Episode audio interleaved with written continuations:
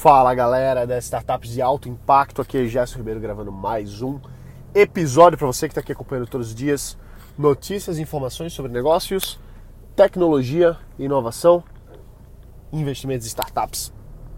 O que acontece é o seguinte: a gente fala de métrica, métrica é tudo, e assim, uh, não só métrica, mas a meta, né? É uma coisa que eu aprendi ao longo dos tempos aí, é, é, que assim, meta é uma coisa que a gente tem que ter. Né? Acho que a maioria das pessoas que estão acompanhando aqui já tem essa noção de ter uma meta, de definir meta, buscar atingir e tal.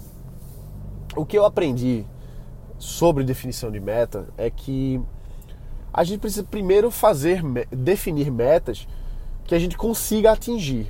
Começa por aí. Em várias situações, eu falando aqui agora até começa a, a voltar na minha mente.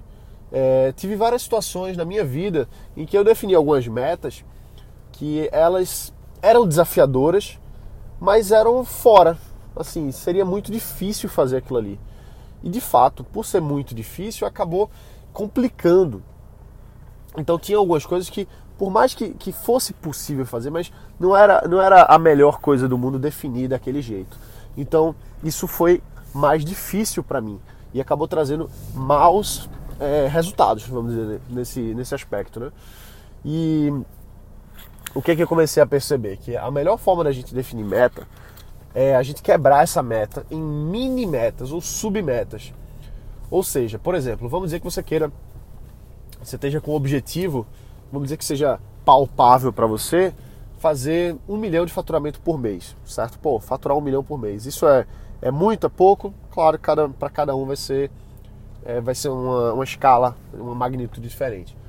Se você tem produtos que você está vendendo todo dia, faturar. Vou, vou dar um passo para trás. Não vamos falar de faturar uh, um milhão por mês. Vamos falar de faturar 12 milhões por ano. Pô, esse ano eu quero faturar 12 milhões. Certo.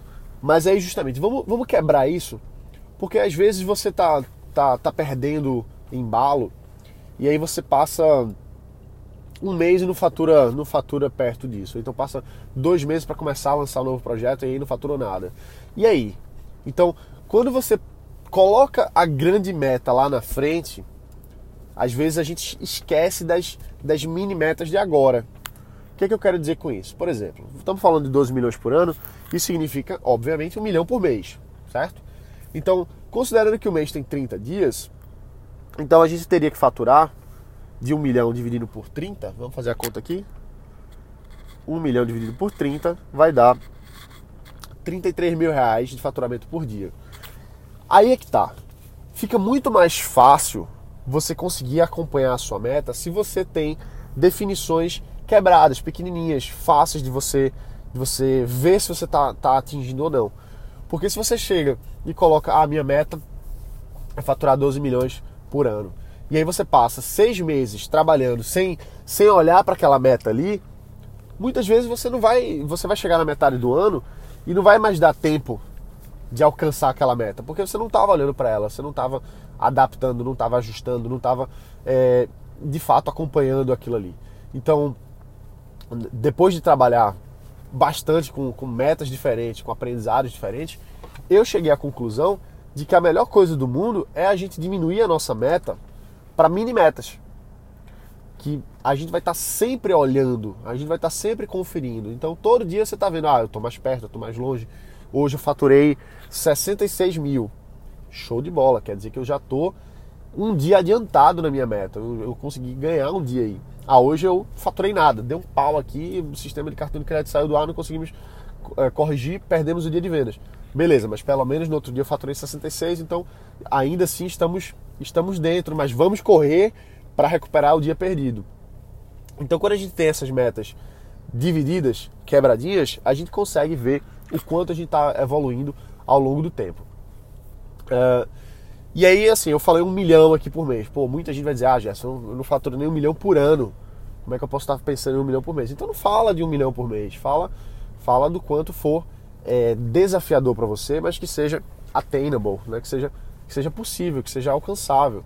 Não adianta a gente também colocar metas é, estúpidas, vamos dizer assim, e, e, não conseguir alcançar. Não adianta a gente tentar é, fazer uma coisa que não está na nossa, na nossa alçada naquele momento. A gente tem que, tem que ir crescendo. É, são degraus, né? São, são degraus. Então, para quem está no começo, eu acredito que assim, o, a, primeira venda é a mais difícil e a mais importante. A primeira venda é a mais importante. Porque você saiu do zero. Alguém, alguém, algum, algum maluco confiou em outro maluco que é você. Então, maravilha. Quer dizer que você já tem dois malucos aí prontos para avançar nesse negócio. Aí você vende para mais outro maluco, aí você vende para mais outro maluco. Daqui a pouco são cinco malucos, são dez malucos. Aí ninguém mais é maluco agora. Ninguém mais é maluco, porque você fazer uma venda pode ser um doidão aí que surgiu e comprou. Mas se você fez 10, aí já começa a ficar mais palpável. Aquela questão que a gente fala da validação. Venda a validação máxima. Então, quanto mais a gente vai vendendo, mais a gente vai alcançando a, a construção do nosso negócio. Então, se você está no comecinho, cara, foca, bota meta aí em fazer a primeira venda para ontem. Não, não, perde meses para fazer a primeira venda. Independente do ticket. Essa primeira venda pode ser 300 reais, pode ser 10 mil reais, pode ser 100 mil reais, seja lá o que você venda. Mas tem que fazer logo a primeira. Da primeira tem que ir logo para a décima. Tem que correr assim para chegar na décima. Da décima tem que ir para a vigésima ou 25 aí. Para correr para chegar em 100. Tem que correr para ter as 100 primeiras vendas. Então, um negócio que está começando, uma startup, na minha visão, não pode passar o primeiro ano sem, sem ter faturamento. De jeito nenhum. Nunca. Jamais, jamais, jamais, jamais. Você tem que correr para no primeiro ano você faturar o máximo que você conseguir. Então, assim, a, a, gente vencer o mais rápido possível a barreira dos seis dígitos.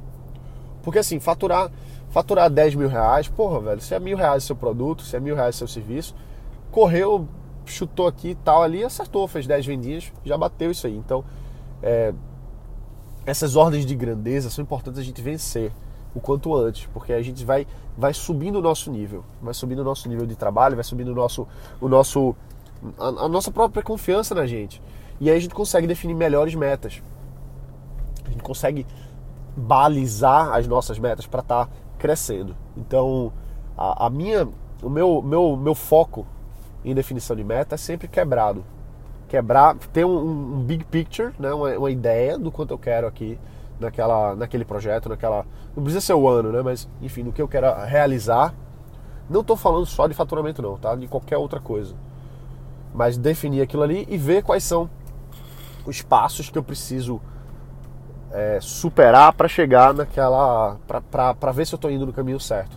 Claro que todo planejamento a gente pode ir alterando ao longo do caminho à medida que a gente perceber se alguma coisa faz sentido ou não. Mas também a gente não vai largar a mão do barco na primeira dificuldade, óbvio. A gente vai fazer, a gente vai dar o gás, a gente vai se dedicar, a gente vai acreditar e torcer para fazer, para dar certo, né? Mas se por algum motivo estratégico você perceber no meio do caminho que não é aquilo ali, muda, óbvio. Ninguém vai ficar sendo sendo cego, né? Enfim, ficar ficar bitolado numa coisa que não faz mais sentido. Mas o planejamento é super importante, a, a definição das metas é super importante. Isso são coisas que a gente é, tem, que a gente, o, o, brasileiro não, não planeja tanto, né? A gente é um pouco da cultura e, e os que planejam crescem, os, os que planejam crescem. A gente vê muito os empresários mais maduros, com planejamento, com definição, com as metas, cumprindo meta, batendo meta, é, com, com, aquela, com aquele desafio de, de, vencer, né? de vencer a si mesmo, definir uma meta e, e conseguir ultrapassar, conseguir vencer, porque é, é isso. Então a gente tem que estar tá, tem que estar tá buscando é, e sabendo como é que onde, onde a gente bater para ir para acertar. Você definiu as suas metas por, por faturamento, pô, bati 33 mil vendas hoje, estou no caminho de faturar 12 milhões de reais por ano. Massa. Não bati, pô, estou faturando 5 mil por dia. Ah, então ainda estou longe da minha meta. Porém, é, vou, vou, vou ajeitar aqui, vou ajeitar ali, e aí você vai descobrindo como é que você vai fazendo cada uma dessas coisas, mas sempre encontrando dentro do seu planejamento o que é que você pode fazer para que essas metas elas tanto sejam atingidas quanto sejam melhoradas e sejam esse marco que leva você para frente. Sem isso, cara, assim, é, é, sem, sem a meta, não quer dizer que você não vai para frente, você vai. Tem muito empresário por aí que não, nem faz isso. Mas, na minha opinião, quem faz, faz com mais certeza, faz com mais direcionamento, faz, faz mais certinho, faz mais, faz mais sólido. Beleza? Então isso aí é uma coisa que eu tava na cabeça para falar para vocês, é, porque eu acho que é uma coisa que muita gente, por mais que ouça, mas não define e é super importante. Beleza? Então um abraço, bota para quebrar. A gente se vê aqui na próxima. Valeu!